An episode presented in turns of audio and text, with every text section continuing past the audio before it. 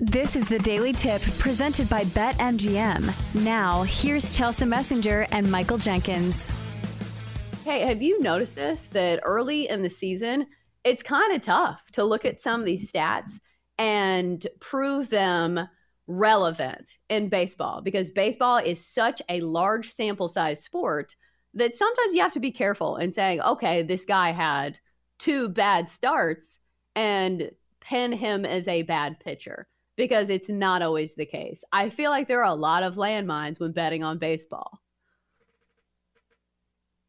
You're muted. Uh, Kate. All right. Um, maybe she's having some issues with her bu- mic. Uh, but you know, we'll just pitch it back to me because clearly this is the thought train that I was on.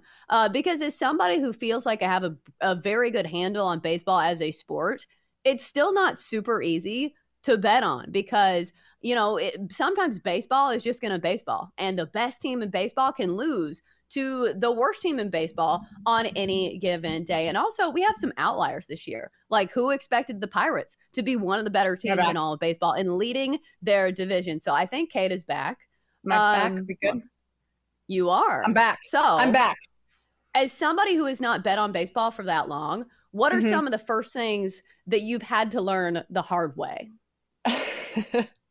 that sample size for pitching is very small to start the season just because a pitcher had a bad game in their last outing doesn't mean that they're a bad pitcher or someone that you should necessarily fade.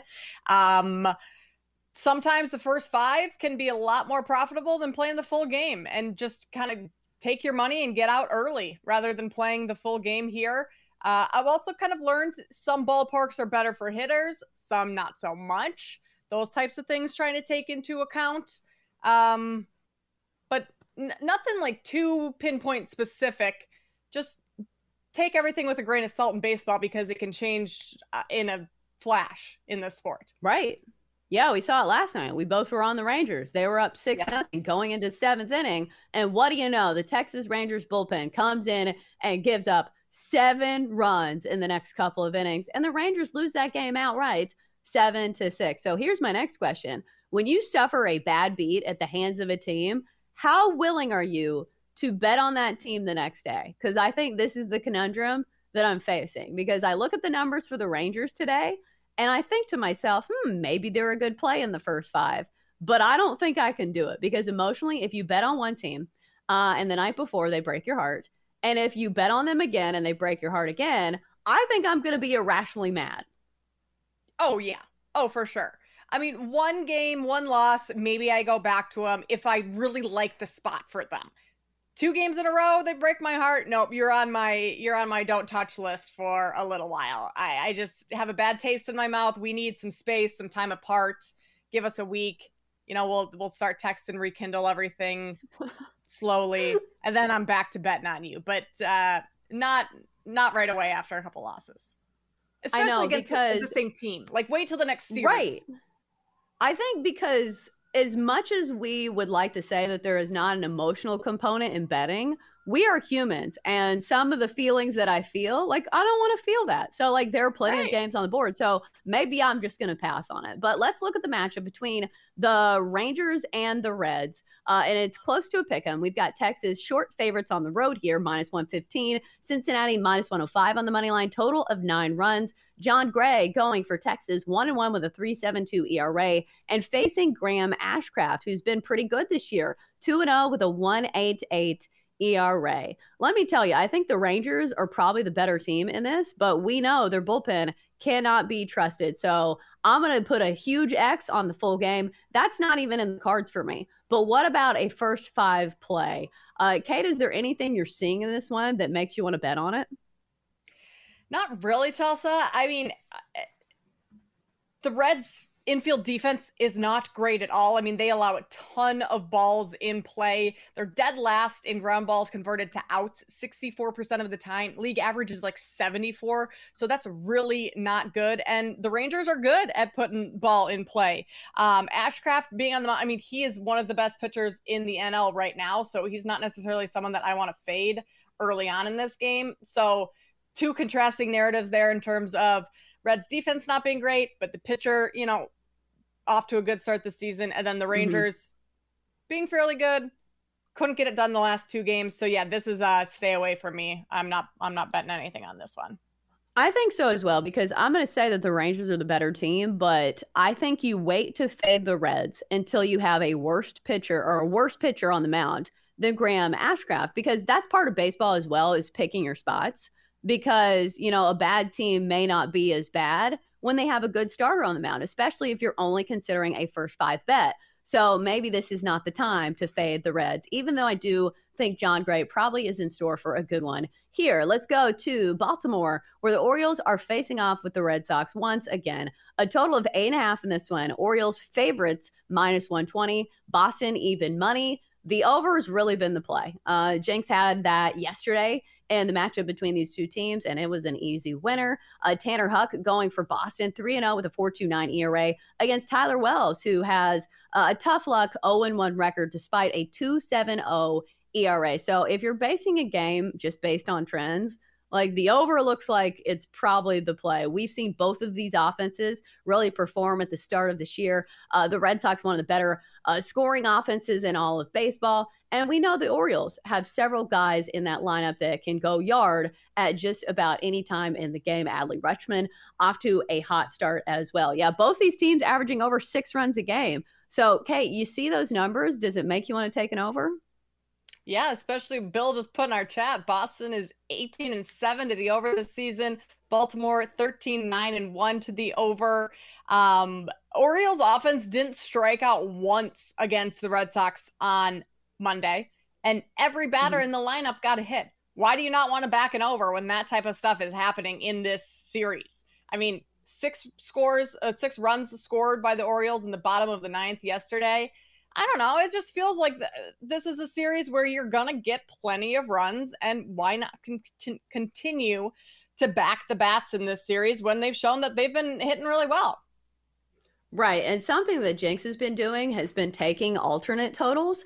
So hmm. uh, it's not available at BetMGM right now because there's only a few things available this early in the morning. But I think if you can do that and bump it down to eight, to where you get a push at eight as opposed to a loss. You know, if you play the eight and a half, I think that's probably the way to go because both these teams we know are very good hitting lineups. I like the trends there. I'll go with the over. Let's go to Toronto, Blue Jays, White Sox. This is another day game, which I should mention. We've got a lot of daytime baseball today. Uh, this one is Toronto minus 190 on the money line, Chicago plus 155, total of nine and a half. Uh, Michael Kopech going for the White Sox, Kikuchi going for the Blue Jays. Kate, you are in Chicago, and I'm sure you have heard about the struggles of the Chicago White Sox. This is a team that I think a lot of people have been fading and for good profit. They're 7 and 17 this year. Do you think the the woes continue for the White Sox today? Yeah, they've lost 8 of their last 9 games. What tells me that they've all of a sudden going to turn it around today? Um, especially with Michael Kopech on the mound. He's a pitcher coming into the season there were high hopes for. He's had a good career. 6.97 ERA. His whip is 1.74 right now. I mean, he's 23 strikeouts uh, on the season, but he's given up a ton of hits. And the Sox have not been good when he's on the mound, and they're just not a good team right now. They're struggling big time, can't get their offense going. I, I I'm not betting anything on the White Sox anytime soon. I would take the Blue Jays in this one. Um, minus 190 on the money line's a, a bit heavy for the juice, so maybe look towards a first five uh, or another angle in here. But I'm a White Sox fan. Look, Chelsea, I have I have my own brick at the White Sox stadium here. And I'm still not betting on the White Sox anytime soon because they are just bad right now. Like flat out, there's no other way around it. White Sox need to turn things around, and I don't think they're going to do it uh, against the Blue Jays this afternoon. Quick aside, did you see the massive fight at the White Sox game yesterday? yes, I saw someone oh on Twitter goodness. posted like a tale of two of two teams, and it was someone at the um, Cubs game like passing their phone to give a girl a number, and then a huge brawl at the White Sox. And I thought, you know what, that's perfect. Very, um, you know how exactly how those two seasons are going. Cubs season is going really well. White Sox, you just kind of want to punch someone. Okay, so are you a White Sox fan? Because I feel like you got to pick one. White Sox. Oh, I'm Cubs? a White Sox fan. I'm a White Sox fan. I'm oh. marrying into a White Sox fandom hardcore. So this was a Chelsea, this was a birthday present for me this this year. at the White Sox stadium. Yes. I have no choice but to be a White Sox fan. Did I ask for this brick for uh, my birthday? Can't say I did. Oh. It was uh, cute, clever, you know. But um, that is that's a White Sox uh, White Sox girl right there is uh, what I am now, apparently. I always think it's funny when like your significant other tries to like nudge you into rooting for their team. Like yeah. my husband has bought me Panthers apparel, and I'm like, listen, sweetie, I will root for them in the NFC, but mm-hmm. I'm a Titans fan. We live in Nashville, and our daughter yeah. will be wearing Derrick Henry jerseys not Christian McCaffrey because number one, he's not on the team anymore. And number two, the Panthers are not good. We'll see no. if we'll be purchasing a Bryce Young uniform in the future for our Maybe child. but uh, oh God. I don't think okay, if Will Levis is posting like shirtless selfies, do you think that is a person that I need to be buying the jersey of for my three year old daughter? daughter? Probably not. Probably not.